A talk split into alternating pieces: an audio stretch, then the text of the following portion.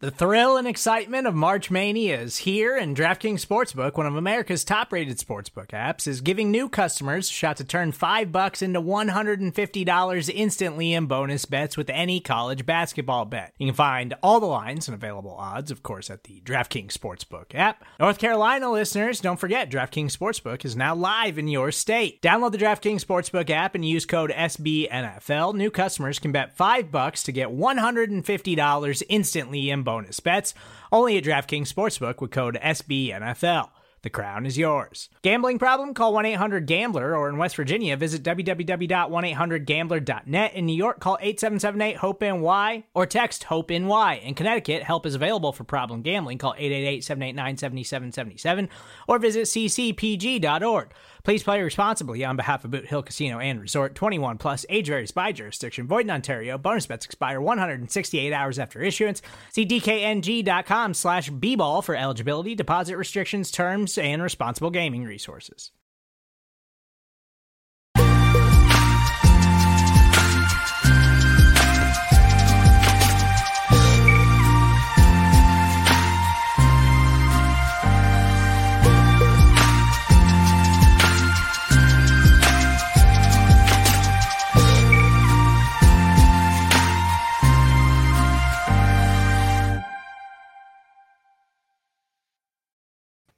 What's up, everybody? It's the Orange and Black Insider Bengals podcast coming at you once again. The big Wednesday night show. I'm Anthony. He's John. We've had a jam packed and we'll continue to have a jam packed week as we get closer to week one of the regular season. I hope you're all doing well. John, what's going on, my man? Uh, we've had a lot of a lot of fun stuff come out this week and more to come. A lot of fun stuff so far, a lot of fun stuff planned, but that's the nature of late August when you're doing a football show. Things are ramping up Training camp is ramping up. Preseason is winding down. There's a lot to talk about with what's going to happen in the next few days here with the Bengals. We've got a lot on tap tonight for this show. We're going to recap the loss to the Washington football team. We're going to play this this newer little game we've been playing the last few weeks, believe it or not, kind of talk about some topics and see whether or not we believe the hype and or panic surrounding certain headlines with the Cincinnati Bengals. We're going to p- preview a position group. We're going to start wrapping that series up. And uh, we've got a, a small soundbite of the week and obviously another preseason game to talk about the finale against Miami. So we're going to get to all of that. We're going to try and cram it into an hour, maybe earlier if we can, but we'll see. We, we sometimes trend to go long, but uh, we're going to try not to go super long. We hope you've enjoyed what we've been putting out this week so far. By the way, in case you haven't seen, uh, we did a better late than never uh, analysis of the week two game. So go check that out. A brief episode. We did the water cooler chat earlier today. We released an interview. We briefly teased it once, and then we kind of teased you a little bit more about it with Devin and Leah still. So go check out that interview. Really, really cool that we were able to talk to both of them. And then, of course, we've got the show tonight and Friday listener questions live. We're going to be joined by Jake Liska and James Rapien from Locked On Bengals and the All Bengals website. And uh, John, that that's going to be a fun one, man. Jake has been trying to get on the show for a while, and I feel like I've been leading him on to getting him on the show, but we just haven't been able to do it. It's weird because you know they do the I guess their own little Bengals podcast. If you guys have ever heard of it, you guys should definitely support them because they need all the support they can get. They're definitely behind us in the ratings or whatnot. But you know he's got his own schedule as does James. But it's nice to combine the two, give you guys a crossover right right before the season to preview what the season is, kind of recap what the preseason is, and kind of answer some questions. So that should be a lot of fun on Friday. That'll be a lot. Yeah, that'll be a lot of fun. we we are going to do that at three Eastern on Friday, and then we're going to also try probably after um, we we got to get with the rest of the guys on the Cincy Jungle podcast channel, but try and get a a conglomeration show um, with with Ace and Zim and Matt and the two of us and kind of talk about what's going on as we go to the regular season with the Cincinnati Bengals. So we're, we're going to be doing a lot. I also want to say this. I, I know we've got a lot to get to. John, you uh, you you were able to cash out and divvy out the money to the Munoz Foundation, the Ken Anderson Alliance, and the Ken Riley Foundation. Unfortunately, we received some not great news this week about Ken Anderson and Ken Riley regarding the Hall of Fame, but I just want to personally thank all of our listeners, all the Cincy Jungle readers, because we well surpassed our goal. What did we get to, John? About $2,200, $2,300 or something um, that was, was divvied out evenly amongst those three charities, which is awesome. Twenty-two um, hundred dollars, twenty-two forty-six, so two thousand two hundred forty-six. So I just add, we added like just four four dollars to make it an even twenty-two fifty. So seven hundred and fifty dollars was distributed to all three charities. The payments are confirmed. They have left the GoFundMe fund, and we actually did get an email from um, Nolan J Henson, who is a committee member for the Ken Riley Foundation, Oh, and wow. he emailed us. She said, "I would like to acknowledge your contribution." To the Ken Riley Foundation Incorpor- Incorporation, your generous donation will go a long way toward assisting a student attend attending college or technical school. Since no money is used to pay committee members, 100% of your donation will go towards assisting a student. And that's what we did for all three of these. Like we covered the cost of like the fees for for whatever like the bank takes out of this. So 100% of all your guys proceeds are contributing to these great causes. And we, we definitely got some recognition there too. So thank you guys so much for being a part of that making it a resounding success it's going to impact a lot of people's lives who definitely need it That's awesome. We do have, I, I, I have not forgotten, we do have giveaways for some of the donors. We needed to settle all of uh, all of the donations, close that up, and then obviously get the money to the respective charities. But we'll be announcing some winners of some prizes there. Thank you so much to everybody for donating. Wanted to acknowledge that. Had not had the chance to do so this week, but uh, wanted to acknowledge everybody who contributed there. So thanks for that, and John, thanks for spearheading the the GoFundMe portion of that and uh, getting those donations out. I, appreciate that personally as well. Let's just start getting to some Bengals stuff as well, though, because there's a lot to get to, as we've mentioned. The Bengals went to Washington, and it was a sloppy game. It was, uh, there were some good things to take away from it. Bengals lose 17 13. I think, John, as I, and it's kind of a reason why I waited a couple of days to do a, a quote unquote post game analysis it's because when when I watched the game, I was like, wow, this is pretty ugly. Then you kind of take a step back and you see some of the PFF data. You kind of review some of the the film and certain players and whatnot. Things looked a little better than they did kind of watching that game live, at least for me. Uh, what were your impressions? We're going to talk Ja'Marr Chase. We're going to talk about a lot of players, um, obviously that that were part of that that loss. But uh, what were your overall impressions now that you've had almost a week to digest that game? It was the quintessential preseason game. I think they played Washington the last time there was a preseason. It was like Dwayne Haskins's like first game or something. It was at Washington too, and I remember that game being pretty ugly too. But it's it's just sloppy. It, it, there's not a lot of production moving the ball, a lot of punts, and that kind of comes with the territory of preseason. But it's also a reminder of what the preseason is about. It's not evaluating the overall team success and the team production. It's about these individual evaluations. And sometimes that goes into evaluating position groups as a whole. And honestly, even though the Bengals lost 17 to 13, they didn't have a lot of offensive success for most of the game outside of kind of late towards the game where the run blocking improved and Chris Evans and Jacques Patrick got going again. The offensive line, first and second string, looked very good against the defensive line that's as deep and as talented as Washington's is. And even without Joseph Ossai, popped off in his first ever preseason game, pass rush was still pretty decent too. I think DJ Reader specifically has maybe rushed the passer like six or eight times in two preseason games, and he has like three pressures and a couple quarterback hits. So he's looking like a brand new player himself. The entire first team looks pretty energetic. Trey Hendrickson, I guess, didn't have as much success against Washington's offensive line as he did against Tampa Bay's, but I think both of those units are the main storylines right now. That was those were the units that got the majority of the emphasis in the offseason in terms of what needs to be improved. They got most of the investments in free agency and the draft. And right now, those investments look like they're paying off because both those units look like the strongest units on this team, which could not be said about this team the last two years. And they faced two straight very good defensive lines and two straight very good offensive lines. And so far, both those units are looking better. And you're not going to score a lot of points when you have Brandon Allen as a quarterback, and then you throw in Kyle Shurmur and Eric Dungey, who both I think had a turnover each. So, you know, you're not going to score a lot of points, especially when your number one receiver is dropping all three of his passes. But I think the units that needed to show progress are continuing to show progress, and that is the biggest and most important takeaway from this preseason game. We are going to talk a bit more about the defensive line and Joseph Ossai, who has basically been ruled uh, all but ruled out for the rest of the season there, which is a big blow to the Bengals. We're going to talk about that in our Believe It or Not segment. So hang tight for that, as well as some Ja'Marr Chase things.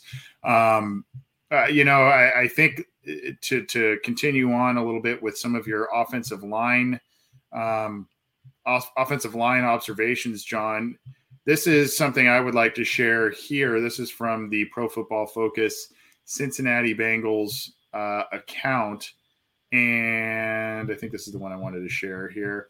Uh, here you go here with the PFF scores in terms of the first two weeks of the season. Mike Jordan, your top pass blocking offensive lineman on 25 pass blocking snaps. John, 85.5 grade by PFF. D'Ante Smith, 84.8 on 16 snaps. Jonah Williams, an 81.8 on 10 snaps. Xavier Su'a-Filo on 23 snaps. John, 23 uh, 23 snaps in a 78 grade. Riley Reiff, a 76.7 grade on 10 pass blocking snaps. So I guess where I'm going with that is, you know, how surprised are you uh, on that? How much stock should we be taking on in on that right now? I've been very impressed with Mike Jordan. I've been impressed with the first units. I think in the first two games, they definitely have not given up a sack. If I remember correctly, that pressures have been little to none.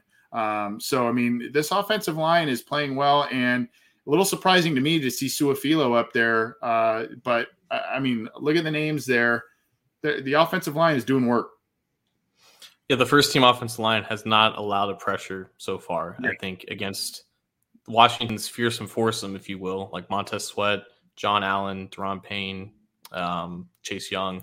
Like they didn't get anywhere near Brandon Allen, even when the Bengals took out their first string offensive line and Washington kept in their first string entire defense. There was, I think, a drive or two where that was happening, and they held their own. Like for the most part, the only bad plays this offensive line has had is when you've had this fake player named Gunnar Vogel at right tackle. Um, Isaiah Prince, unfortunately, didn't play as well against Washington as he did against Tampa Bay, so maybe his momentum to make the roster has dwindled. And Jackson Carman, like I think, gave up a pressure uh, two weeks ago against Tampa Bay. Other than that, Riley Reiff looks like how Riley Reiff was supposed to. Jonah Williams looks like he's progressed the way he's supposed to. And probably the biggest surprise is Michael Jordan, who played right guard in week one against Tampa Bay, but then had to play left guard in this game because D'Ante Smith couldn't play. He was dealing with some dehydration issue. So he was the second team left guard after basically practicing at right guard for all of training camp and looked completely different than how we normally saw him at left guard. He has made probably the biggest improvement out of this entire group. And it's weird because he's playing well, but they still aren't crowning him as the starter. It, it looks like Xavier Su'a-Filo has all but won that competition because he's going to start against Miami at right guard. And you have to figure if he and Quinton Spain are starting in week three, the last preseason game, that basically has decided that competition. So I think you're looking at the best possible scenario with Michael Jordan right now. You're not relying on him to start, but he looks a lot more improved than what he did last year. It's like everything that we've heard about him putting in the work this offseason and taking everything that happened last year personal. It has it has translated into something tangible that we can see as progress. But uh, obviously, we haven't seen it in the regular season yet, and they're not they aren't relying on that to translate into the regular season. And like you said, Xavier Su'a-Filo has played solid enough to basically hold on to that spot. And even Jackson Carman improved, I think, in week two. He had a kind of an up and down week one, but his run blocking specifically against Washington, him and Fred Johnson that right guard, right tackle, they were bulldozing mm-hmm. Washington's second team defensive line, and it led to some of the biggest progress that we saw on offense. So from top to bottom, like they're going to keep ten offensive linemen in this group, and it's looking like there's not really one huge weak weakling. Even Billy Price, to for to his credit, you know he still has issues in run blocking, but he hasn't given up a pressure, I think, yet in pass blocking. So you kind of have to give it up to Frank Pollack. Like there's been a lot of hype, a lot of hype, a lot of talk with him, but we're seeing the results kind of firsthand, and it's looking like this unit is playing really well against really good competition. You know, I, I as I watched some of the film of the the offensive line, I go back and I kind of rewatch the game a little bit and some of these pass block snaps. I mean, I didn't I didn't dive through with a with a fine tooth comb on every single snap, but I watched uh, uh, some of them and I rewatched them and rewatched them, and it just seems, John, you know, it's it's the, the technique just seems a little bit cleaner.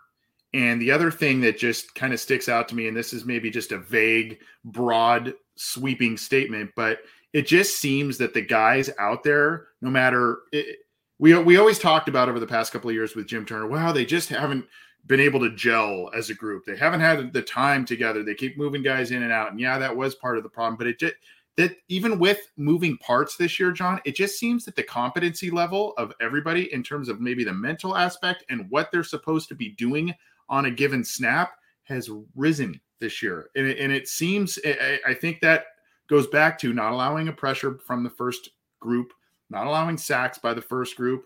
And it just looks a lot cleaner. There are some things to clean up in the run game. There are some, I mean, it's it's not a perfect scenario but I think at this point, and, and yeah, I know it's preseason and other defenses are throwing vanilla things at the offensive line, but to me, it just looks like guys seem to understand a little bit more about what their assignments are and what they're supposed to be doing out there as opposed to the past couple of years. And that to me is the biggest sign of Frank Pollack's impact on this group.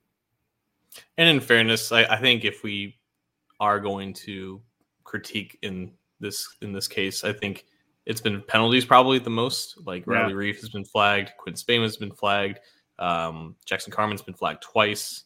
Yeah. Uh, I'm sorry, Trey Hill's been flagged twice. I think both came in that game against Washington. So there are some you know minor errors with, with that. Mm-hmm. I think some of them have been false starts, and you can attribute that to the the shuffling at guard spots. But I, I have to agree. I think the technique has looked improved. It, I think what you're hearing from Frank Pollack is is unfolding right before our eyes. But like you said, like it's still the preseason, and who knows how hard these defensive lines are actually trying to sack a second string quarterback and Brandon Allen.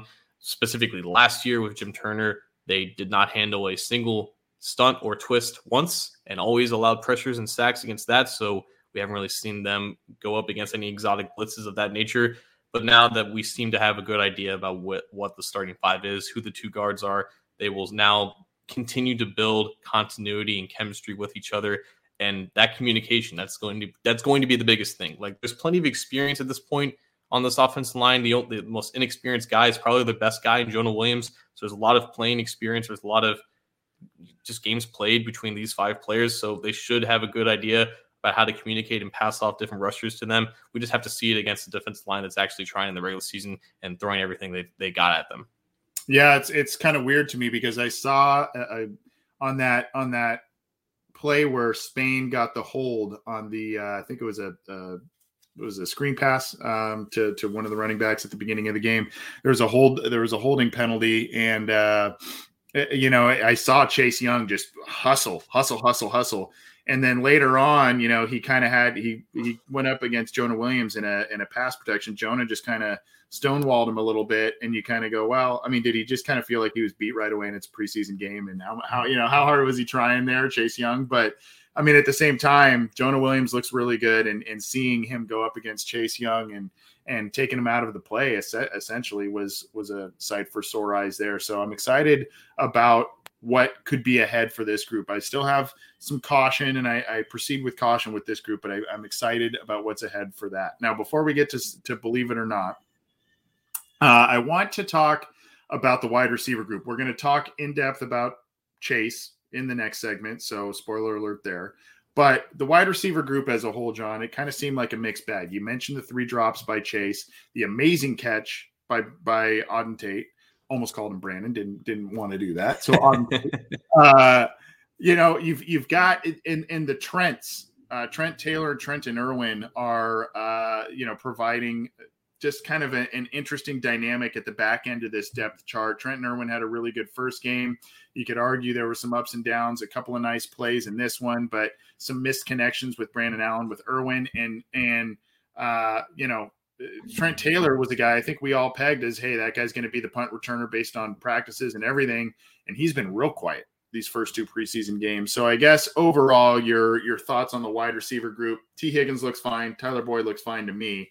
Uh, it's kind of the rest of the guys and, and how that may shake out.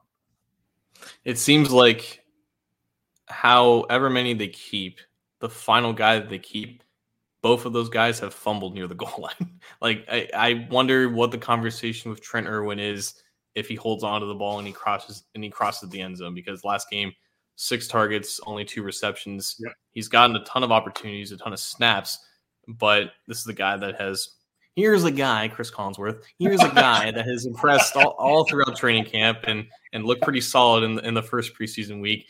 And then it seems like that momentum has died now. And we there was a lot of momentum for Trent Taylor too, and he hasn't been really involved that so much in the offense. They've given a lot of opportunity to Irwin, and Taylor hasn't like his whole thing was supposed to be as a punt returner, and he just hasn't really done anything with that. It doesn't even seem like he's the primary option at punt returner right now. So honestly, we're looking at how this this 53 is going to be filled out here coming up next Tuesday.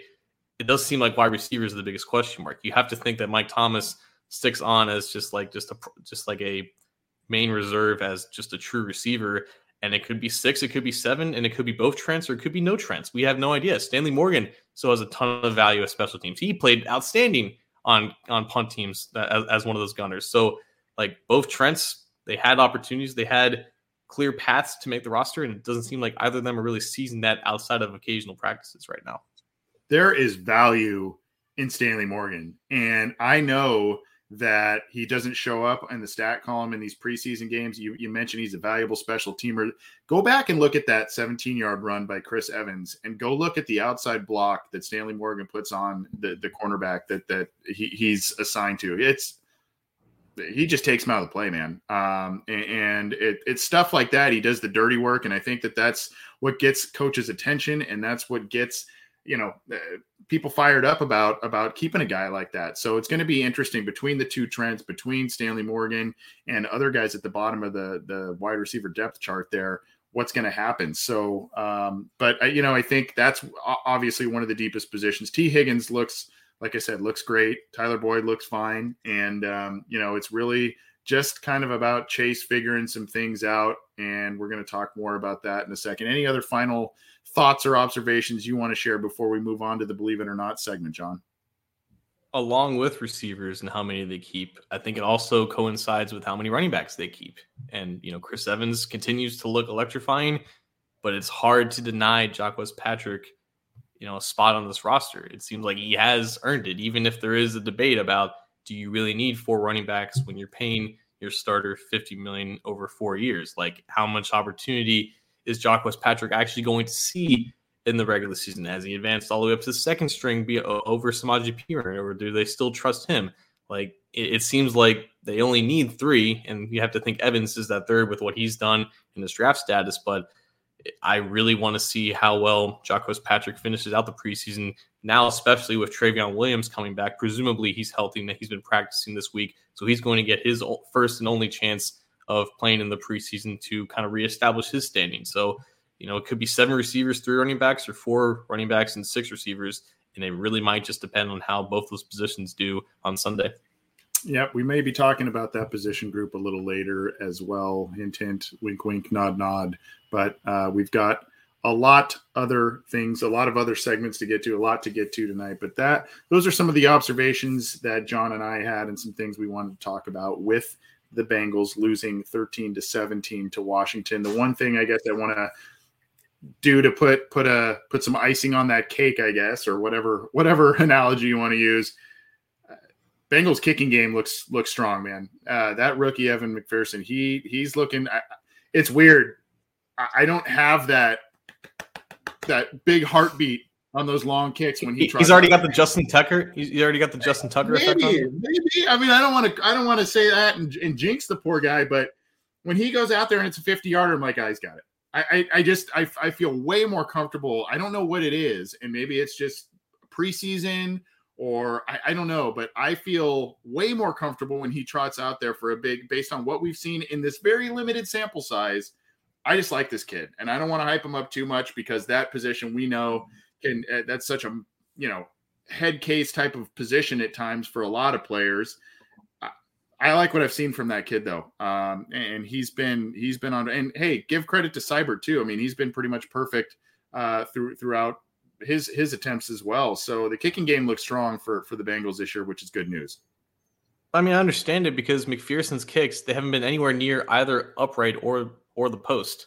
Like they've mm. been they've been straight down the middle and so far above the post. So it's gonna be weird it's going to be weird when he eventually does miss. It's going to Right. it's to look weird, but it's going to happen. Hopefully, maybe maybe gets.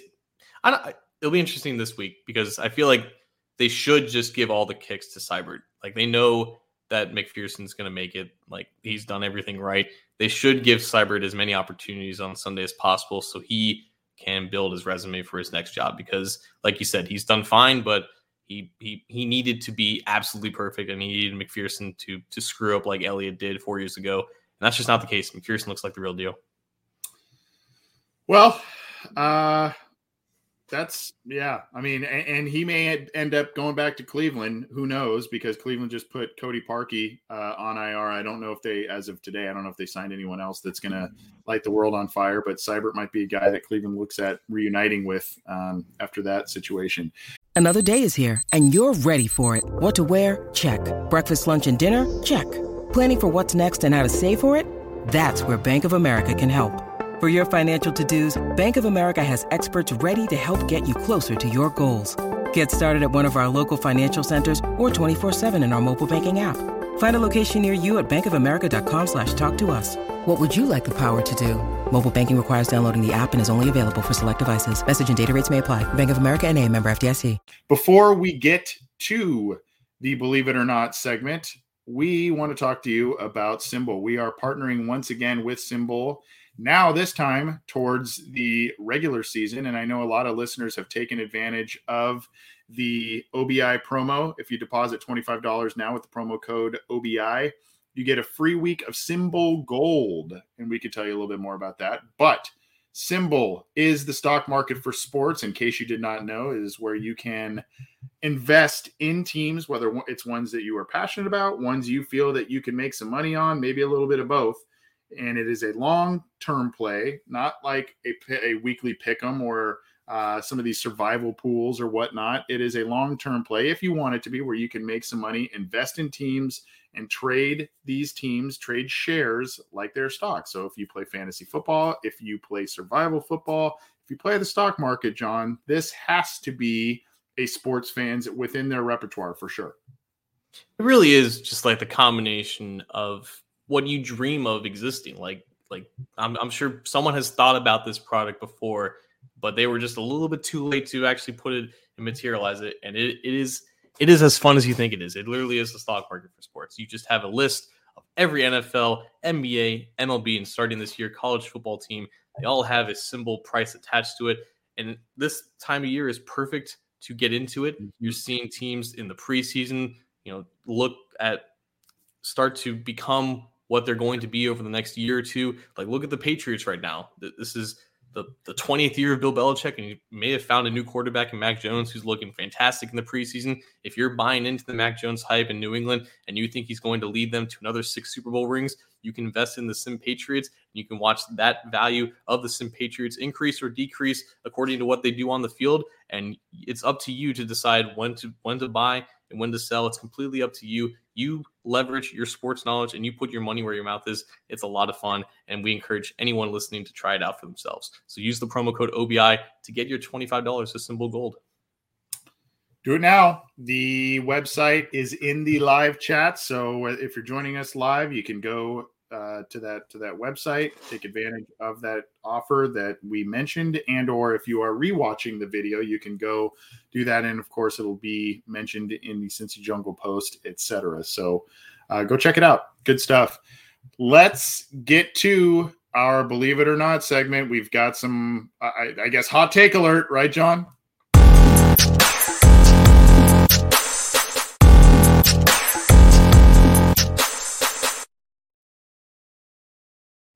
Ja'Marr Chase, first one up, and we we did we could have talked about him in the first segment, but we've got a little more to say here. I, I know. Look, let, us just recap the situation. Okay, three drops. I kind of said, you know, maybe one was a little bit of an off throw by Brandon Allen, so maybe you can kind of say, you know, two of those he should have caught. One of those would, would have maybe been a little difficult, regardless. Credited for three drops in the game, and the one catch he has is on a, a in the preseason is on an easy screen. We didn't really mention it a lot, but there have been a couple of instances, more than a couple perhaps, of him dropping passes in practice ones that seem to be of the routine ilk. Um, here's the deal, John. After that, I, I kind of said, okay, look, it's a game, it's a preseason game, not a big deal. Let's see how he responds at practice. Well, unfortunately, Sunday, he had a bad practice, more drops, stayed after to try and work on some things, but then rebounded on Monday. So I don't want to talk about the other social media thing until, if anything, even comes of that. I, I'm not, I don't even really want to go there unless you do. But do you do you believe in the panic of Ja'Marr Chase, and or do you believe he's going to get this right and he'll be fine by the time Week One rolls around here? It kind of seems like he is starting to get it right. So when Friday night happened, you know, it, it gets to social media. Like the clips are out there, the three drops are there, and people run with it. Right? He's a, he's the fifth overall pick. He's got a tremendous spotlight on him, and if he doesn't perform like a first round rookie does, he's going to get flack for it, and rightfully so. Drops are drops. There's there's no real way to sugarcoat it. You know, he was adjusted when the route a little bit, the timing was off. He had alligator arms because he saw Landon Collins, you know, charging down on him. All that is fine. I originally gave him the benefit of the doubt because I do think while the drops are drops and they're more or less inexcusable, I do think that there could have been a factor in with him playing with Brandon Allen and practicing with Joe Burrow. I do think that that could have had something to do with the awkward timing, not getting your head up as quick, and the timing and with, with getting your hands up and expecting the pass at a certain period of time. I do think that that could have been a factor with it. And then after the after that game on Sunday, the first practice after the game, he has like two drops there. And that's when I think it all should have kicked in that this is a legitimate mental block that he's going through. But that's mm-hmm. exactly what drops are. Like they're not an indication or an indictment on a lack of talent. He never really had any drop issues when LSU was really good in 2019. I, th- I think, I guess, when he first got to LSU, he suffered some drops. And then there was, I guess, the summer of 10,000 or so catches where he just dedicated his whole life to just catching footballs and then he got himself right. So he's been through some type of lull like this before, but this was clearly some some type of intangible internal issue that wasn't just about working with two quarterbacks, practicing with one and playing with another. This was something that was real that was going on with him. And ever since that Sunday practice, I guess he worked with he has continued to work with receivers coach Troy Walters, um, doing like some tennis ball drills, which is I guess what also hockey goalies do as well. Um, just doing everything that he can, just putting in the work to basically right this right these wrongs right now. He also has the support of Tyler Boyd and Tee Higgins. They've been in this exact situations and they know what to you know tell him to get it to get him through it. But ever since Sunday, he's caught everything at practice so far. He's looked like the Ja'Marr Chase that we've expected, and it kind of does seem like he's already on the right track to you know kind of get out of this. And honestly, if you're going to go through some of this lull, this is exactly what the preseason is. Like Tee Higgins didn't have this. You know, he was thrusted into the starting lineup like week two, week three last year. He never, never really had two or three walkthrough games to get over some of his issues or his timing issues or whatever. And even Tee Higgins, Tee Higgins um, suffered like drops for a week or two last year, right, right before he started to pop off at the end of the season. So it happens with everyone. Even Frank Pollack, I guess, mentioned it to Zac Taylor that when he was with the 49ers, this guy named Jerry Rice, I guess, dropped a couple passes when he was a rookie and people were calling him a bust. And then he made 10 all pros, which is dangerous because you don't want to compare Ja'Marr Chase to, to Jerry Rice at all. But it's something that I guess every receiver goes through. And if you're going to go through it as a rookie, you might as well just get out of the way in the preseason. It's it's okay. I mean, folks uh, on Twitter just seem to be like, "Oh, he's a bust," and or oh he's gonna be fine. He's gonna be fine. It's no big deal. It's no big deal. I mean there to me there it's it's okay for people to say he's gonna figure this out but for right now it's concerning. I mean i i don't understand why that's such a such a difficult thing for people to admit. I mean when you see three drops in a game from your number five overall pick that's concerning. But I understand some of the sentiments, like from YouTube listener Chris Reisner, who says it'll be different with Burrow throwing him the ball. I guess I should pin that there. Yes, it is. However, in practice, we still have seen Chase drop some of these balls from Burrow. So it's not like these these drops have only been with Brandon Allen and Brandon Allen only. It has been with Burrow at times at practice, and then of course this display on Friday. So I think he's going to be fine. I love the fact that he's working after practice and doing all the little things to to get past this mental block, as you called it, John. I, I, I do think he'll be okay. It is concerning, and I guess it's concerning because we just came out of the John Ross era, because we just came out of uh, the the latter part of AJ Green, where we thought that last year was going to be a really good year for him, and it was not. So. I, I, I mean, I understand the hesitancy. I understand the cynicism, but I also believe that he's putting in the work. I do believe that some of the continued rapport with Joe Burrow will help things. But uh, I mean, if this does continue, I, I think we should be be pretty concerned if this tends to linger on. But I also do think, like you said, it happened with Tee Higgins last year. Do not be surprised, particularly early in the season, if there is an occasional gimme drop, right? I mean, he didn't play last year. He didn't play last year. That's the he did not play football last year. So I don't know how many times I can reiterate that. That that's got to play into this whole thing. Also, like people don't remember this, I don't think. 2017, it was entirely possible that Tyler Boyd was going to get cut like after the season. He was dealing with some like off-field issues. He was not producing on the field. It was his second year. He had a pretty decent rookie year, and he was dealing with drops too. Like he was being outplayed by freaking Alex Erickson in the slot in 2017. Yeah. Like he was 22 years old, then he came into his own in year three. There is no development in the NFL is not linear, and there is no specific timeline for a player, no matter when they're drafted, to really develop into who they're supposed to be. But to your point, that is exactly how you should like address this. Like it exists. It should be taken a note of. Like we're not ignoring that Chase is dealing with these issues right now. Like we're not dismissing it. We're not making it out to be nothing. It is a note. We're writing it down. We're talking about it. We're addressing it. But at the same time, you're right.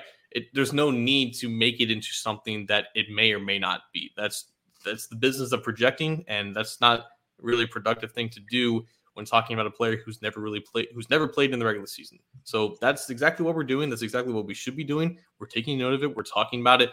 We can come back to it if this problem persists when it actually counts. But for right now, it is what it is. And like we talked about, at least so far this this week in practice, it's looked like it's already in the rearview mirror. Does anyone know how old Ja'Marr Chase is? He's 21. He turned 21 in March. So uh, there's a lot of a lot of growth and development to be done at that uh, right now. And like I said, last time he was catching passes in a meaningful game, what 19 years old. So I mean, we we got to we got to put things into into context here when we talk about Ja'Marr Chase and this this blip here, and hopefully that it, it just remains a blip, and we're go we're going to laugh about this a, a, couple of weeks from now. I think we will. Um, it, it is concerning, but I think he'll right he'll right the ship, and he's begun to do so as you mentioned in some of the subsequent practices, John. So. Um, a lot of Ja'Marr Chase talk this week, and uh, I, I, think things are starting to slowly go into a better direction there. I, I wanted to ask you this. I, I don't. Um, if you have one for me, I would love to hear it as well. But the one you kind of touched on it a little bit with the defensive line. Obviously, the Bengals dealt a big blow with Joseph Ossai's season-ending injury. Um, Zac Taylor wasn't really right out there saying season ending. Uh, maybe this is an IR return situation. Who knows? But still, he's going to be gone for a long time. Arguably, you could you could say Ossai is the most athletic or high potential pass rusher on this team. Um, but without him, the Bengals are still generating pressure, getting some sacks, and doing some nice things up front, especially with DJ Reader back, Trey Hendrickson in there, Sam Hubbard making some nice plays. Now they add Noah Spence, John. Um, you've got Cam Sample, who is kind of the forgotten guy a little bit because of Ossai. Um, you've got Darius Hodge making some plays in preseason. Can the Bengals find some sort of formula in your estimation with some of those names, maybe another waiver wire addition, depending, and emulate most, if not all, of the production Ossai would have given them in the time that he's going to be missing? So I was talking to friend of the show, Good Joe Goodberry, about this because Joe was talking about the loss of Ossai and the impact of what that can have on the defensive line, the defense and you labeled it as a huge loss. Now, I think it is a valid point that Ossai is probably their most athletic pass rusher. At this point, he might even be their second or third best pass rusher from the edge for what he has the potential to do. I'm not saying that he was going to replicate that Tampa Bay performance for 17 weeks, but given enough snaps with that athleticism, production was going to come. And the impact of his absence is going to be felt. My thing is with pass rushers specifically, it's not losing an offensive tackle. It's not losing a cornerback like Trae Waynes, which may or may not have happened in training camp today. It's not losing Jessie Bates free safety. It's not even losing Tee Higgins at receiver. With pass with a single pass rusher, even one as talented as Ossai, there can possibly potentially be a plan to compensate for that loss with just platooning like those snaps that would have gone to Ossai, and you can pack you can package different pressure packages, package different blitzes to best compensate for what Ossai could have given. There is not one single player that gives you the athletic upside that Ossai had, or even the pass rushing prowess that he had and displayed against Tampa Bay. But compared to other high value positions on the football field, I think edge rusher is one where you could overcome the loss of a single person, especially if the rest of the group is playing like this. Like this is Darius Hodge is the reason the preseason exists and why we care about it. Because without the preseason, Darius Hodge does not make this team. He's playing his heart out right now, and he has the perfect opportunity to take that role from Ossai. But even Darius Hodge is not going to be enough to replace what Ossai could have given them, which is why guys like Khalid Kareem and Cam Sample have to step up, or even Noah Spence if he does end up making the team. So it's possible that the pass rush is going to be just fine without Ossai if the other guys basically step in collectively as a unit and replace that potential production. It's possible at that position because just the nature of it. It's not just relying on one guy. You rely on multiple guys at that spot. You're, yeah, you can't you can't rely on one guy to emulate what Joseph Ossai either most or all of his potential production. You can't. That's not. That's just not what's going to happen there. It has to be by committee. And I do agree that Hodge, if you remember a few years ago, remember Chris Smith uh, in the mm-hmm. in the mm-hmm. preseason, John, a, a, guy that was a little undersized and um, just made a name for himself in these preseason games, getting after the quarterback and and got himself onto the Bengals roster, and then a nice payday with the Browns. Has bounced around a little bit since, but I mean, uh, Hodge is kind of ascension in the preseason has reminded me a little bit of that from a few years ago. But um, you know, I, I, I think that they will be able to replicate most. I don't think, like you said, there's not a true athletic threat like Ossai among the, the pass rushers. They're going to have to do things by committee. They're going to have to mix up their looks. They're going to have to do different things on passing downs to be able to generate pressure. I think that was the plan all along, and I think Sample is going to be a movable piece to be able to do that. But here, here's the thing: I, I am confident that the Bengals will still be able to have a, a an able pass rush without Ossai and with the names that we're talking about. However, if the injury dominoes continue to fall, we're we're looking at you know, it, and I'm not talking you know, oh well, of course three guys are out. I'm talking like maybe one more maybe two more. I mean, you, you you can't lose more guys up front again. You just can't. DJ Reader has to stay healthy. I know he's not your true pass rusher, but he's generated a few pressures already in the preseason. He's a presence up front. You got to have Trey Hendrickson be healthy. Sam Hubbard has to stay healthy. You can't lose more guys. I think if they lose more guys, we're in big trouble on the on the pass rush front.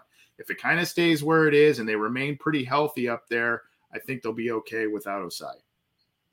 It does kind of suck that they've drafted three of these edges and all three of them are injured right now. Yeah. Um, Cam Sample, like, I mean, I'm assuming that's minor. They've claimed it's minor immediately. So I think there's hope that he's going to be fine for September. Wyatt Hubert is out for the entire season, along with potentially Ossai. We don't even know if, like, if they're going to place Ossai on IR designated to return. That would require him to make the initial 53 to then be placed on injured reserve. So we have no real idea about that. They could be in position where they're competitive in December and they get him back. But regardless, like they addressed it plenty in the offseason. And it seems like they're only really going to get um, Trey Hendrickson and maybe a little bit of Cam Sample here and there. But it's an opportunity for Trey Hendrickson to prove that he is the 73rd best player in the NFL. He was just voted on that by his peers on the NFL Top 100 so they're going to need 13 and a half sacks from him probably if they want this unit to improve as much as, as they wanted to without Ossai and, and Hubert and for, for most of the season. That's that's true. Uh, you got uh, another one here, John, before we move on, or you need me to, to pepper you some more here? Now, just real quick, I want to talk about your thoughts on Brandon Allen because okay. obviously the dude looks nothing like the quarterback who – won whatever world war that was against Houston in Week 16 last year. I think we can safely say that that week was an anomaly, and this is still the Brandon Allen that has jumped around from team to team in his five years in the NFL. Regardless, I wonder does it matter, honestly? Like, we knew that he was going to play the majority of this preseason. He's not even close to the same quarterback as Joe Burrow.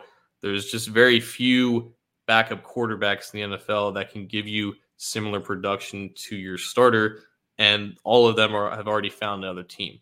There was, I guess, some discussion about should the Bengals look out into the quarterback market to find a veteran who can be better than Brandon Allen. And at this point in late August, I don't think that that option exists. But I guess my question to you is does it matter that Brandon Allen has not looked like the same quarterback that he finished the 2020 season as because Joe Burrow is coming back? He's going to play against Miami. And because it it really doesn't really matter who your backup quarterback is because he's just not as good as your starter. I'm going to borrow a quote from Joy Taylor, who is on the herd with Colin Cowherd. I heard them talking today about the Denver quarterback situation, and she said something to the effect of, if you have if you have two quarterbacks you like you don't have a quarterback essentially and that means you know if there's a competition and you really like what two guys are showing you and this and that that means you don't have the guy and the Bengals have the guy. The only question or concern that I would have about Brandon Allen in terms of him starting and his performance at this point is if Joe Burrow was totally not ready to go to start the season.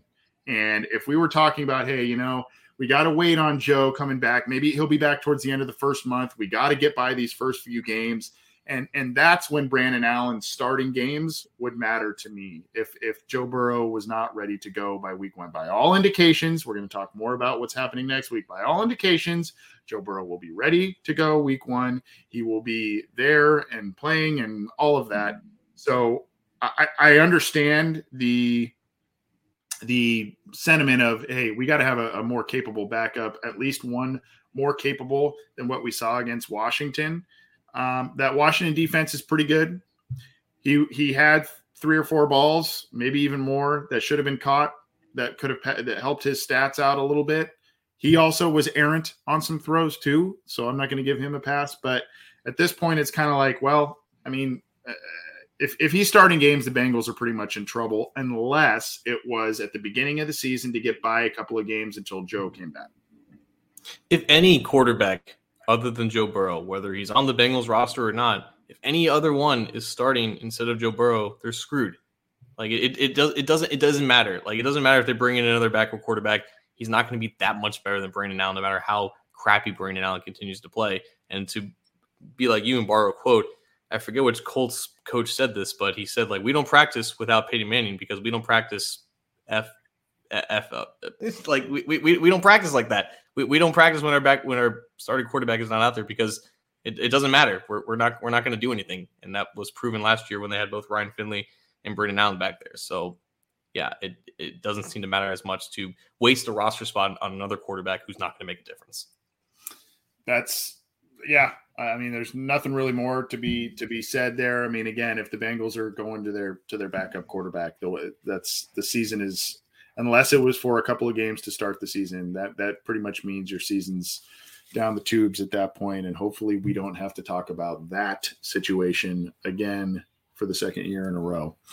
Let's move on, John. We will be talking about a specific position group. You've been spearheading this segment, and you have a group in mind that you want to talk about, especially after what we witnessed on uh, week two against Washington in the preseason.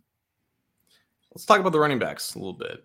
We've gotten a lot of exposure to Chris Evans. We've got a lot of exposure to Jacques Patrick. And it seems like those two are going to fill out the remainder of this group. I don't think that Samaje Perine has done himself a lot of favors, specifically with the fan base. He's just not been really productive in the opportunities that he's had. He's he's had a fumble.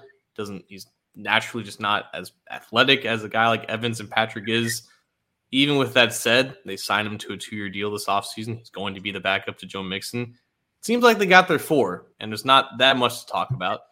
But there's still a guy in Pooka Williams who exists, who had a snap I think one snap against Washington, he was like got like eight yards on an end around, and they get they're getting Trayveon Williams back this week as well. So, is there anything I guess that Williams, the both Williamses, I guess in this case, can do to improve their standing over Jacques Patrick, or is this is this position group just basically done? It's just a matter of if they keep three or four.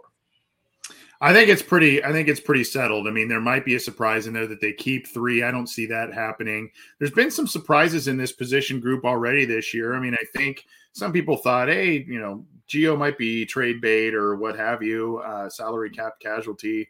I, I, didn't really buy it at the time. I think most people were like, well, maybe, I guess, but it, it ended up being that way.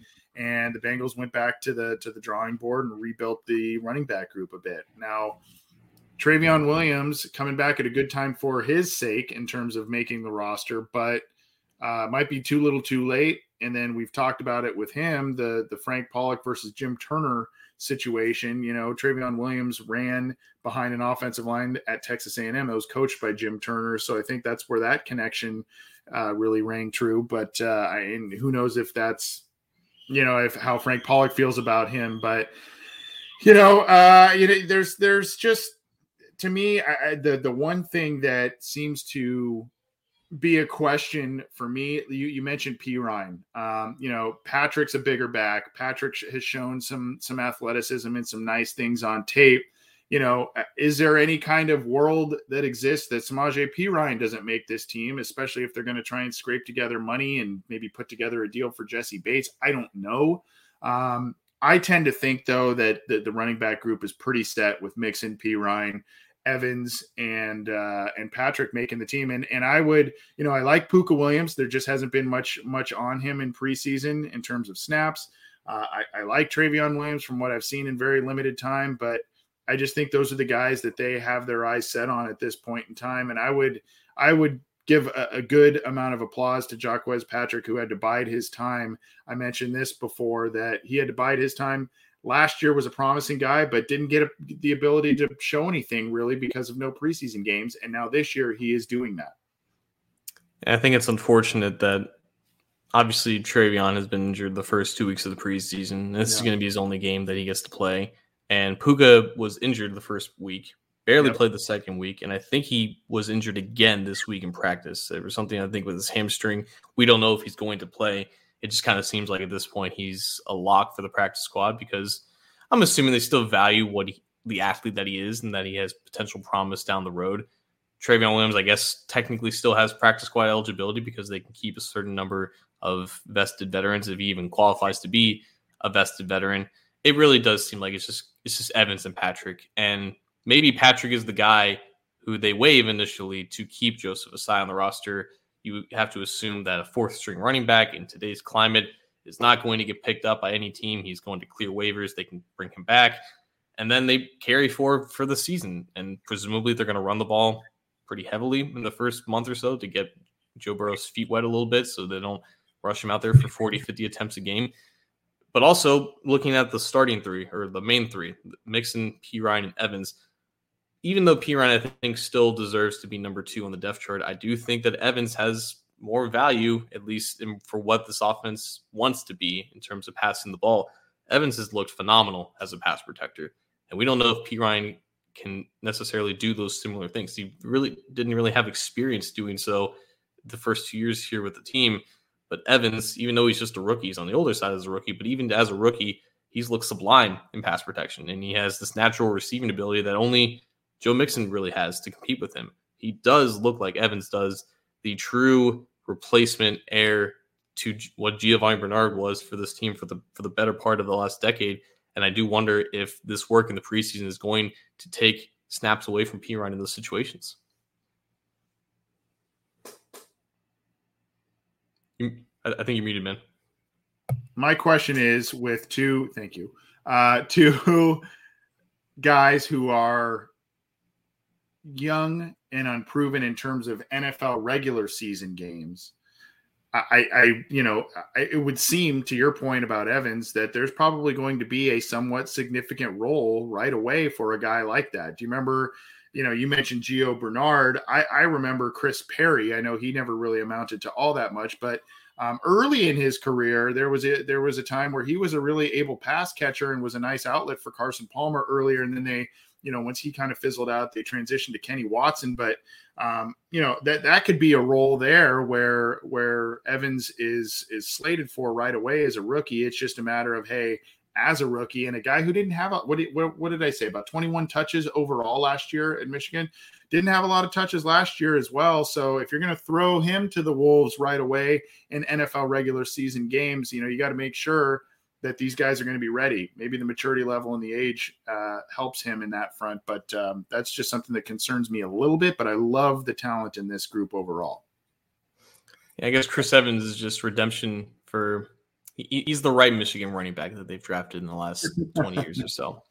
But yeah, that, that seems to be what the position group is going to be. It's we can talk all we want about Perine and Evans and Patrick, who Patrick may not even be active on game days. This is Joe Mixon's show. You know, they haven't been on the field that much in the preseason because he doesn't really have to be, but they need to get the most out of that contract as soon as possible. He's still only 25 years old. He's got a decent offensive line in front of him. He's got his run game coordinator, his best friend Frank Pollack, back. Like we can talk all we want about Evans in the passing game and, and Perine as a decent backup, but this is Mixon's show and he's not going to leave the field very much. So, you know, it, it, it does seem kind of a little weird or not pointless or futile, but like we can talk all we want about these backups, but unless Mixon goes down, like this is going to be his show, and it's going to be rare to see him leave the field. But I am interested to see how um, often Evans is utilized in the passing game. It could be as early as week one, or it could be something that kind of you know progresses as the years as the year goes on. But this is Mixon's show for sure. I agree. I the one thing I want to see. I'm a, I, I like Joe Mixon, and when he is on, he is one of the best backs in the league. It's just a matter of, and we've seen it, John, real streaky both ways, real streaky, right? I mean, there are, uh, there's a month in a row where you go, whoa, what's going on? And then all of a sudden, the last six games of the season, he's leading the AFC in rushing, and it's boom, it's you know, four 100 yard plus games in the in the last six, you know, all, all these types of things I just would like to see it. I mean, I know we can't expect 100 yards every every game and you know a, bunch of yards per carry type of thing, but there just needs to be a little bit more consistency and not such long dry spells. Um, eh, eh, that that's my only criticism, and I don't think that's all on Joe Mixon. By the way, I think he has run behind some very poor offensive lines, coached by subpar coaches. So that's the thing I'm looking for. It, it, we've seen a little bit of an increase in consistency in the first two preseason games in the run game, but there still is a little feast or famine there for me, at least for my liking. But that's something I'm looking for with Mixon. Running back specifically is going to be a topic of discussion in this upcoming Sunday game. So let's kind of transition to previewing that. Obviously, the biggest news we have, I guess we have to start. Joe Burrow is going to play we didn't know for sure, at least from the outside looking in, if this was going to happen. It's been a topic of debate for the for the better part of the last month. But as I think the month progressed and we continued to see him progress and improve and get back to playing shape and practice, kind of seemed like that was the momentum going into this and saying, you know, the, yeah, there's still a risk about him playing and taking unnecessary hits before the games count, but he does. I mean, he's medically clear to play. He looks ready. At this point, throw him out there for a series or two. Don't ask him to do anything too crazy, too special, but get him just get his feet wet so that the first time he's out there is not going to be week one against the Mike Zimmer defensive line. It really is just, it's just about how long he's going to be out there, what he's going to do when he's out there, and how much can or will they protect him from taking any unnecessary hits. Kind of he spoke to the media after um, Wednesday's practice, and he kind of said like, "Yeah, I do want to get hit, but I don't think that was going. I don't think that's going to happen." I wasn't really sure if he was talking about he's just confident in his offensive line or he knows the plays that he's going to run will not really get him into harm's way. It could be some bootlegs, it could be some quick passes, some screens. So, in terms of Joe Burrow playing, is it the smart move? Is it is it still a little bit too early? And when he is out there, what are you expecting from him to see in in his preseason debut? There's risks and rewards to to either uh, either either decision you make there. I understand either viewpoint and either opinion in terms of fans or whoever that look at this and say, "Why is he playing?" or "Yeah, he needs to he needs to take a hit. He needs to," you know, the kind of the more old school mentality. Um, I, I it's not about me wanting to see him take a hit and get that pop back up or anything like that It's more he hasn't thrown a pass in a significant football game in a very long time. His rookie season was not only cut short, but he didn't have a preseason to work with, preseason games to work with there. So I, I just, you know, if you're going to go against Minnesota, pretty good defense there and a defensive minded coach, uh, week one, I, I, just would like to see him get some get some real live action, even if it is a watered down preseason game. I, I would like to see that. I I'll probably be holding my breath every time he drops back for a variety of reasons, but and I don't want him in that game very long. But throw a couple of controlled passes, things like that. The one thing you mentioned, John, about like something you said, basically something to the effect of, uh, you know, he's it'll be interesting to see how they how they protect him and if he's going to get hit. It's also on him about mm-hmm. getting hit because if you remember last year, he kind of ran around and and ran into some some quarterback hits and and ran into some contact. So it is going to be on him a little bit too to avoid big hits and, and all of that because he's he's kind of been a guy that can navigate the pocket, will shed off some some would be blitzers and whatnot and uh, make a play. So I, that's kind of what I'm interested in there. But I don't think they're gonna. Maybe they'll throw one deep ball um, just to kind of let him air it out a little bit. But I, I think it's going to be a very controlled type of type of scenario for him to limit any kind of possibility for an injury or anything like that. I would be utterly shocked if he holds the ball for longer than three seconds on any dropback. If we if we can even classify his dropbacks as dropbacks, I think it's going to be hitch, throw, maybe a screen, maybe just a quick slant or something like that. I don't think he's going to be spending a lot of time surveying the field in the pocket, not even because of the questions on the offensive line. I just don't think that they want to give him opportunities to take those unnecessary hits. But getting hit is unfortunately a factor here. It's it's not something that we you know are comfortable talking about, but it was brought up on Twitter, I believe, by Darth Noob uh, Sabit. He remembered back when Carson Palmer came back for his first preseason, like seven and a half months after his ACL surgery. He got hit, I believe, in his preseason debut, and it was important for him to experience that, and not only to experience the hit, but get back up and play the next play. I know that if it does happen against Miami, if he does get hit and there's contact and whatever, like there's going to be the immediate urge to get him out of there. Like one's enough, whatever. I do think though that there is some value into him playing the next play, overcoming that hit, kind of just feeling it for the first time in, in nine months, and then whatever, take just hand the ball off or, or throw it or throw it away really quickly. I think it's not just about getting hit, but it's about getting hit and getting back up and, and going on to the next play. I think if he does that once, it'll do wonders for him, especially if, if he doesn't have to do it for the first time in week one. Yep, and he admitted uh, early in early in training camp, he admitted that there were some mental hurdles he had to clear in terms of uh, worrying about contact around his legs, who was coming in at him, and he has claimed that he has gotten past it. So um, we'll we'll see we'll see what happens there, John. I, I, Trey Hopkins is playing too, right? Mm-hmm. Uh, he's, he's, slated to get some snaps. He hasn't played yet this preseason. Billy Price has put on a nice audition, so um, what what what do you make of Trey Hopkins? And um, you know, pretty pretty astounding comeback by him to be back this soon, as as he had that knee injury in the last game of the season. I, it's weird how we never really talked about it. Like it, it, it should have been, I guess, a point of discussion if Burrow were to debut in the preseason that Hopkins would, because he's also medically cleared. He's been medically cleared since the start of camp, just like Burrow.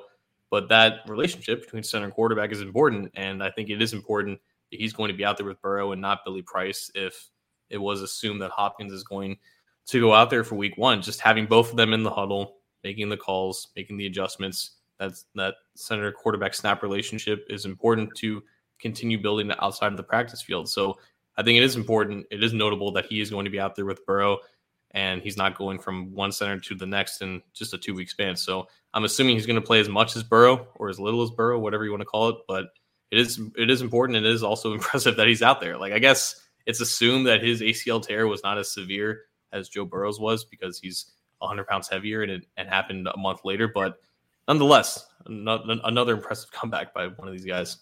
Yep, and those two guys are known as team leaders And obviously, the way that they have attacked the rehab process has resonated with with a lot of players. Uh, who do you who do you think this game? I mean, it's weird because in the four game preseason schedule, it was always, you know, week three is that dress rehearsal, and week two was was a pretty important game, but week three was that dress rehearsal. Well, now with three games, you kind of say, well, I guess week two was kind of the dress rehearsal, but your starters are starting to get some snaps in this one in week three. Um, who who do you think needs to have the best showing? I, I mentioned them earlier. Personally, I think that the two Trents um, need to have a, a good showing and and I, I mean, I don't think I, I don't think both of them will make the team. I think at most one of them will. So I think for them in particular, it's probably got to be someone's got to show show off in this one for me. And those are guys that kind of come to the top of my mind. Hundred percent. I think those two are in the biggest remaining battle um, left. Obviously, we talked about the running backs, but it does seem pretty clear that it's going to be Evans and Patrick, or just Evans. But also, I think cornerback is interesting. Trae mm-hmm. Waynes injured his hamstring on Wednesday's practice. We don't know the severity or the extent of it, but it his status for week one is probably in some form of reasonable doubt. So that could impact how the cornerback group is built, at least right after final cuts. But assuming that Waynes is fine and he's going to be fine, it does seem like Jalen Davis has taken that final cornerback spot. And the only way that it's not is if Tony Brown and or Winston Rose both have like multiple interceptions in this game. So let's let's just say that Waynes' injury would put his week one status in jeopardy. I think it does. This game does absolutely matter to both Brown and Rose. I think both of them got reps with the ones uh, early in training camp when Waynes was dealing with a hamstring injury. So maybe he re-aggravated that same injury uh, on Wednesday. So both of them have had experience with the ones early on in training camp. They're going to get a ton of snaps in this game. Unfortunately, neither one has looked nearly as impressive as Jalen Davis has through two preseason games. But if this Waynes' injury is at least somewhat significant, this game matters for them because they could be needed early on the season. What about tight end? Uh, Mason Schreck had a couple of nice plays last last week. Thad Moss has uh, done some nice things in camp and has had a small handful of catches, nothing huge, huge in, in the first two preseason games, but uh, another guy that was in there right away on that big, uh, he, he threw a nice block on that Chris Evans 17 yard run as well against Washington. I mean, um, we, we, know it's going to be Uzomah and Sample. Uh, so, I mean, what do you, what do you think about that position group?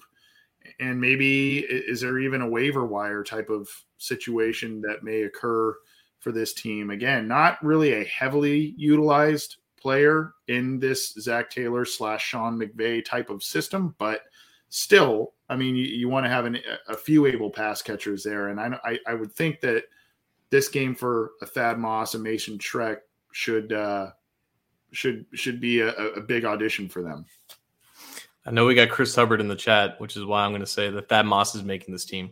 Like hmm. I, for for whatever reason, like I guess this is a discussion between him, Mason Schreck, and Mitchell Wilcox. Wilcox didn't even play in the yeah. last game, so he needs this. He needs these reps.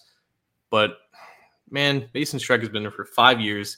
He's done nothing in the regular season. He's been injured a lot, which sucks. But like at this point, even if Mason Schreck is the same player that he's always been, what does he add? What does he add that Thad Moss doesn't at this point?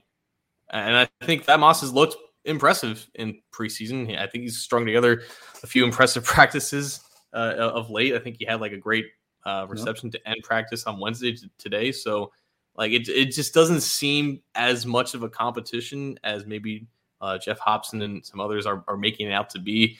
Uh, he's gotten the most opportunity out of these three through two games of preseason. So I, I think this really is Moss's job to lose. The the the Burrow connection is just a cherry on top of it all. Yeah, I like I like Mitchell Wilcox at least the idea of him. He was he was you know tall guy, had a, a handful of touchdowns in college, and uh, a guy I thought maybe could, especially with the lack of big time talent overall in the position group. I just thought that would be a guy that would be able to to make his mark and really hasn't. And and then you bring in Moss, the obvious connection with Burrow and everything. I, I, think there are a lot of things playing in his favor, and he's responded well to to practices and preseason games. So that's another position group I think we need to watch. Anything else on this game that you want to talk about before we drop the mic and get out of here, John? I, I wonder. No, apparently uh, Drue Chrisman's back, the pu- Yeah. rookie punter out of Ohio State, but I would assume that he's not going to get any work because they probably want to stash him on the practice squad. But really, is a shame. I, I really wanted to see if he could actually have pushed uh, Kevin Huber this preseason, but he is just returning from a hand injury that has taken him out for the better part of the month. But to the practice squad you go, Mr. Chrisman. Yeah, and I think also Kevin Huber's had a pretty good preseason um, punting the football, so not overly worried about that. I do think that this is probably a situation where if they do like Chrisman, he's probably the guy next year. This is probably Huber's job this year, and he's going to have to bide his time. So that's probably what they'll do there. Uh, let I, I've got a little something special for our drop the mic. Uh, it's kind of a combo of drop the mic and another segment. But do you have anything that you want to get off your chest before we get out of here, John Sheeran? I just had something to comment on your drop the mic, so I'm going to let you go first. Okay. So we like to do sound bites of the week, and we primarily do those in season because there's just more pressers and more, you know, kind of talking points in terms of games and whatnot. Um, we're we're going to do something a little different with this one. This is, and we don't like to play our own interviews or play our own clips, but um, here's the thing. This is, we mentioned earlier, we had the great opportunity to speak with Devin and Leah Still. Uh, great great people and we are so excited that leah is cancer free and and living life and doing all kinds of cool things. Devin is kind of a, a, modern renaissance man as well. He's done all kinds of different things too. Really really cool people. Here's the thing this week john. Um, unfortunately as i mentioned earlier we got some bad news about ken anderson and ken riley uh, not making the pro football hall of fame. And and with that came the inevitable tweets from some of the voters that resurfaced about the Bengals are a bad organization and Joe Burrow should uh, not not play for this. Uh, this is going back to obviously last year's draft, but Joe Burrow should opt to not play for the Bengals. They're such a bad organization and they're not doing things right and all this kind of stuff. And they just don't, they can't get out of their own way. Well, I, I just want to remind this kind of, I went back to our talk with Devin Still, and I want to kind of remind people the Bengals are a far from perfect franchise. Um, but I want to remind some people of some things that they did a few years back for the Still family and for Devin Still in particular. He kind of recounted that. So this is this week's soundbite of the week. It is Devin Still from our interview uh, that we put out earlier on Wednesday. Obviously, two folks that just resonate in the hearts of all of Bengals Nation. They are joining us courtesy of United Therapeutics Oncology in light of Childhood Cancer Awareness Month coming up in September. Devin and Leah, how are you both doing? Thanks for joining us. Oh, we're doing great. Thank you for having us. Well, it, it's a treat. It's a treat. Uh, before we kind of took the air here, I, I, we've been looking forward to this for a long time, and uh, definitely want to hear what you will be doing with United Therapeutics Oncology, especially with Childhood Cancer Awareness Month coming up. But uh, I, I, I, guess I want to kind of start a little bit, Devin, with you, if you don't mind, and go back in time a little bit. Obviously, as Leah's diagnosis kind of came to light, um, the Bengals, as you were kind of doing what you needed to do, be there for her, be there for your family, etc. There were uh, some things that the Bengals did that stepped up. They they stepped up on their end in terms of uh, allowing you to take care of Leah and all the things that you need to do. Uh, some Bengal fans may not remember that, but would you mind kind of talking a little bit about that? Uh, you can, for those who can see, I'm wearing the jersey here. That was one of the endeavors there. But uh, maybe maybe remind us a little bit of how the Bengals stepped up a little bit in that time. Yeah, so the the Bengals stepped up in two major ways. Number one, when I first found out about Leah's diagnosis, and I called Marvin and I talked to the Browns, they let me know that I could put my focus on Leah and they would take care of football. So when I came back out to Cincinnati for training camp, they reiterated the same thing like you just focus on Leah and we'll take care of football. And then we ended up discussing going down to the practice squad so that my sole focus can be on Leah. And as the journey got a little bit easier for me to handle, they would bring me back up to the the 53 man roster. So that was the first initial thing that they did, which was huge for me. The second thing they did was to put my jersey on sale, like you just showed, um, to raise awareness or, raise money for cancer research for Cincinnati Children's Hospital. And then fans, not only just Bengals fans, but fans all over the place or supporters um, just bought jerseys, and we ended up raising over a million dollars for cancer research, which was huge. And I'm glad that the Bengals decided to do that. So, look, I mean, obviously, it takes NFL fans, Bengals fans to to shell out the hundred bucks for the jersey to make that donation. But it was the Bengals' idea to, to do this. Maybe it was a lot of Marvin. Who knows? But Marvin worked with Devin Still. The Browns worked with Devin Still to say, hey, we're going to keep you on the practice squad. Do what you need to do. Make sure that you're going to have medical coverage for your daughter and your family. They didn't need to do all that. They could have been cold hearted, you know, made cold hearted business decisions on that front, and they didn't do that. They took care of one of their players that they valued, who was going through an incredibly tough time, and they wanted to make sure that they they did that. And you know, the thing I thought about John with this is this. This is kind of where you you you also get get think about Elizabeth Blackburn and the things she is doing in terms of positive PR for this team and bringing them back to uh, you know modern times in terms of social media and all of that kind of stuff. I don't know. I just kind of went down this line of thinking based on this quote and I think it's so easy to continue to pile on the Bengals. They're an easy target for the national media for a variety of reasons. But so many times these types of stories get swept under the rug. And, you know, it's one of those times we like to criticize the Bengals, but we also like to applaud them for some of the things they did. And even though this was like six, seven years ago now, you got to give them props. Yeah. I mean, from a very callous perspective, unfortunately, at that time, Devin Still was not really playing his way right. into a significant role with the team. Like he was a second round pick entering his third year. You know, he was being outplayed by other guys.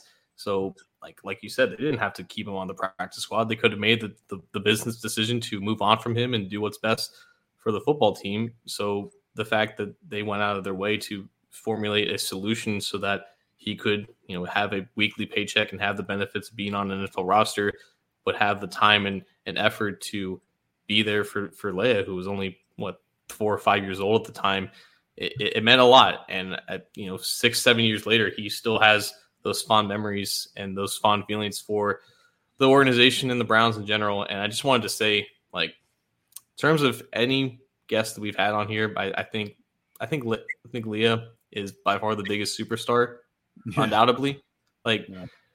I, we we remember like that year so vividly like her face was plastered all over social media and, and, and the stories and, and you know she shaved her head for, for for chemo and everything like that.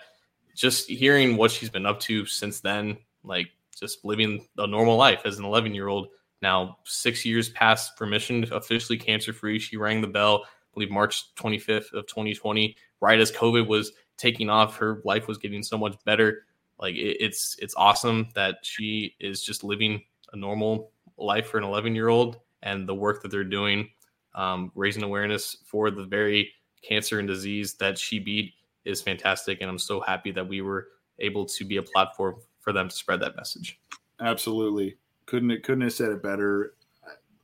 As great as it is to speak to a former Bengal and a great great guy, a great interview. I mean, just just a really good guy. It was it, it is something special to see her sitting there with a smile on her face and, and kind of talking about hanging out with friends and doing the things that 11 year olds do beating this this disease. So like you said john um, just it, it was really cool. Really really cool that to see her there and uh, talk to both of them about what they're doing with united therapeutics oncology. Go check that out. There's going to be a full post on cincy jungle on thursday morning so check that out. Download that interview download the video um, on our on our YouTube channel or, or watch the video on our YouTube channel. Um, go check that out. You can also get this episode and all of the others on the Cincy Jungle podcast channel on iTunes, Stitcher, Spotify, Google Podcasts, iHeartRadio, all of the major ones. Check it out. Subscribe to our YouTube channel. There's a little box, I believe, right under John's left shoulder. You can click that and subscribe and then turn on the bell for notifications so you know when we go live, when new stuff's coming out,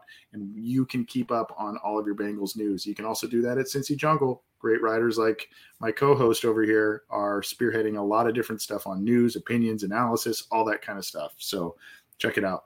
Anything else before we bounce out, John? One more week of preseason. We're almost there. I think we're at 18 or so days until the regular season. That that's all I got. We're we're so close. We're so, we're oh so close, oh so close. Thanks everybody for tuning in live. Thanks for downloading after the fact. We will see you Friday for listener questions live and a roundtable discussion with Jake Liska and James Rapien of Locked On Bengals and the All Bengals website. Excited for that and our continuing coverage of the Bengals on this program and cincyjungle.com. Take it easy, everybody. Have a good rest of your week, and we'll see you soon.